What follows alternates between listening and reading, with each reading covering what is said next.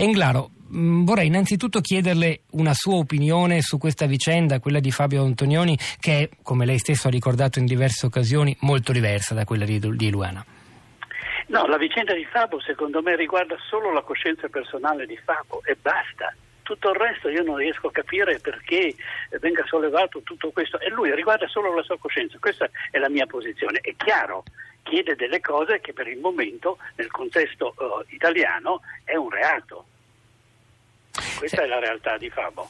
E, e, però lei, lei sì, e quindi non pensa che il fatto che sia un reato implichi che dunque non è soltanto una questione di, di coscienza sua, ma anche di coscienza di tanti, di tanti, altri che, per esempio, di fronte a un'azione come quella di sospendere, eh, se ne dibatte anche in sede di, di disegno di legge oggi, eh, sospendere le cure, eh, tira in ballo l'altra coscienza, la coscienza che può obiettare, la coscienza dei medici, per esempio.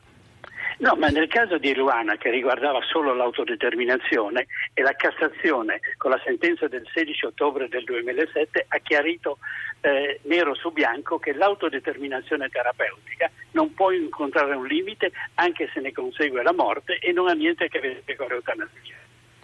Su questa posizione noi eravamo già nel gennaio del 92, quando il medico ci fece presente che l'indomani procedevano con la tracheotomia che era essenziale nella vicenda che la rianimazione procedeva ad oltranza e ci fa presente che lui non aveva bisogno di nessun consenso.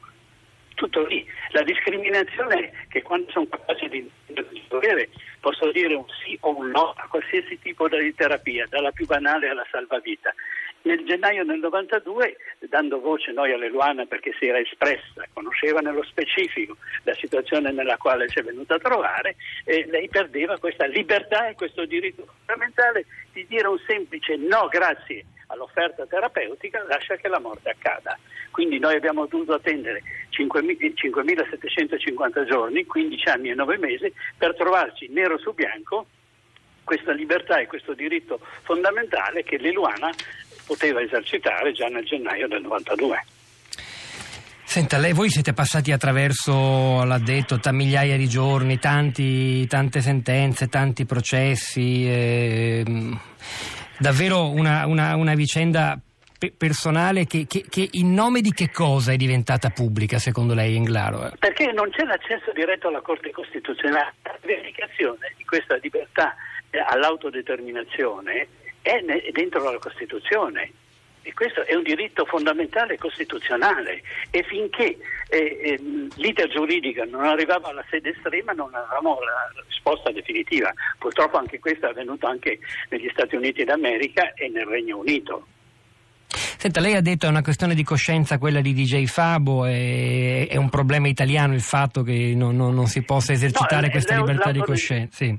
No, l'eutanasia è un reato ancora in Italia. Io dico sempre, non è ancora chiaro in Italia attraverso una legge eh, questo diritto fondamentale all'autodeterminazione, si immagini lei, dopo un quarto di secolo non siamo ancora arrivati a una legge chiara e semplice per esercitare questa libertà e questo diritto fondamentale.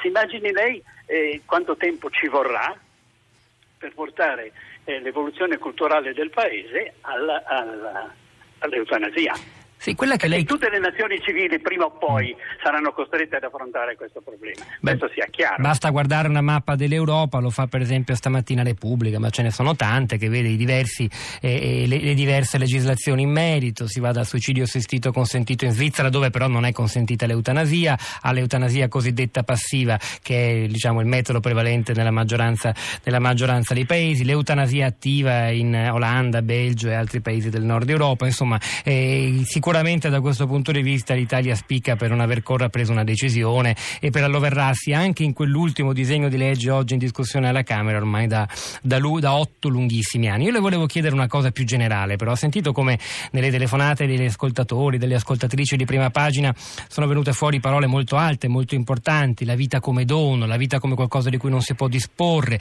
la vita come relazione fino all'ultimo, questo riguarda sicuramente DJ Fabo, non poteva riguardare Eluana per lo stato vegetativo in cui si trovava. Più in generale però sembra crearsi una divaricazione davvero culturale, e sottolineo questa parola perché lei ha detto evoluzione culturale dell'Italia, che ancora non è avvenuta, sul fatto che la vita sia oppure no qualcosa di cui una persona può disporre liberamente. ma deve essere chiarito nel contesto italiano una volta per tutte eh, questa situazione. Se noi siamo uno Stato etico, che la vita non ci appartiene, ma è della società. Basta che venga chiarito una volta per tutte e per sempre eh, questo fatto. Lasciamo stare le confessioni religiose perché quelle sono rispettabilissime per chi ha questi convincimenti anche religiosi. Ma noi, dobbiamo, eh, noi viviamo in uno Stato laico e la risposta deve venire attraverso la Costituzione se l'Italia è uno Stato etico o no. Io ricordo sempre che un incontro del 29 febbraio dello scorso anno, il sostituto procuratore, no, il procuratore aggiunto di Venezia Nordio ha fatto presente che il, il codice civile, il codice penale e la Costituzione se può essere interpretata anche come eh, da Stato etico. Ecco, questo ha fatto presente, nonostante la sentenza della Cassazione del 16 ottobre del 2007. Basta che una volta per tutte i cittadini, le, i cittadini italiani lo sappiano. Senta, lei si se trova... noi possiamo sì. disporre, ecco, se c'è qualcuno, come nel caso di Luana, io ho chiesto con quale diritto loro ai medici, quando mi ha detto che non aveva bisogno di nessun consenso, chi ti dà il diritto di disporre della, della salute e di conseguenza della vita dell'Eluana? Allora, nel lontano gennaio del 92, lui evocò la sua scienza, il medico, la sua scienza, la sua coscienza, il suo codice ontologico, il suo giuramento ippocratico e la cultura della vita italiana. Questo lui evocò. Quindi eh, veramente eh, questo è andato incontro Leluana. E, an- e anche lei, paragono sempre, paragono, sempre, paragono sempre la vicenda Luana a quella di Nelson Mandela. Se dipendeva da Leluana e una sua amica, che noi non sapevamo neanche dell'incidente, che aveva frequentato con lei cinque anni del liceo linguistico, che oggi è un avvocato civilista e penalista, sì. quando i medici gli hanno fatto presente la gravità del danno cerebrale e cervicale dell'Eluana, la prima cosa che si è chiesto cosa avrebbe voluto l'Eluana in questa situazione e si è data una risposta. Quello non se lo sono dati i medici, perché per la medicina allora eh, diciamo, la, la, la, medicina era al servizio della non morte di Eluana a qualsiasi condizione, non al servizio dell'Eluana nella sua, nel, cioè nella sua persona per la sua interezza. Per questo da dire. E quindi la medicina aveva creato all'Eluana una condizione di vita estranea al suo modo di concepire l'esistenza, che lei conosceva nello specifico e si era espressa e considerava peggiore della morte. Lo sbocco che ha avuto la rianimazione dell'Eluana, nonostante le migliori cure che lei ha avuto. Lei ha avuto le migliori cure che uno si può augurare di avere in questa situazione, ma se dipendeva da lei avrebbe detto un semplice no grazie all'offerta terapeutica, lascia che la morte accada. Quindi per rivendicare questo diritto Leluana ha dovuto attendere eh, 15 anni e 9 mesi per vederlo nero su bianco nella sentenza della Corte Suprema di Cassazione. E poi per l'epilogo ci sono voluti 17 anni e 22 giorni, quindi Leluana è stata intrappolata in questi meccanismi per 6.233 giorni, come Nelson Mandela è stato in galera 28 anni per rivendicare il più banale dei diritti e la parità fra i bianchi e i neri. È riferimento alla prigionia, alla mancanza di libertà, alla gabbia, lo ha fatto anche il 19 gennaio scorso DJ Fabo nella lettera al Presidente Mattarella, abbiamo anche ascoltato le sue parole in quel video lette dalla fidanzata, ieri invece è stato diffuso un video in cui si sente la sua stessa viva voce che spiega le ragioni del suo viaggio in Svizzera, accompagnato dal radicale esponente dell'associazione Luca Coscioni Marco, Marco Cappato. Englaro, lei è diciamo così, ha, ha, la posizione la vita è un dono e ciò per, per, questa ragione è indisponibile a ciascuno di noi, risponde credo con quelle parole eh, la, vita di, lo, la condizione di Luana, quello stato vegetativo permanente non è vita, non era vita ma era, ma era non morte. C'è un... No, no, la mm. ballata di Ceronetti dedicata a lei era priva di morte e orfana di vita. Priva di morte e orfana di vita. E orfana di vita. Sì. Perché po- a pochi è dato di sapere fino a che punto si può spingere nella medicina nel creare queste condizioni, perché queste cose le conosco solo chi c'è dentro o i medici che creano questa situazione.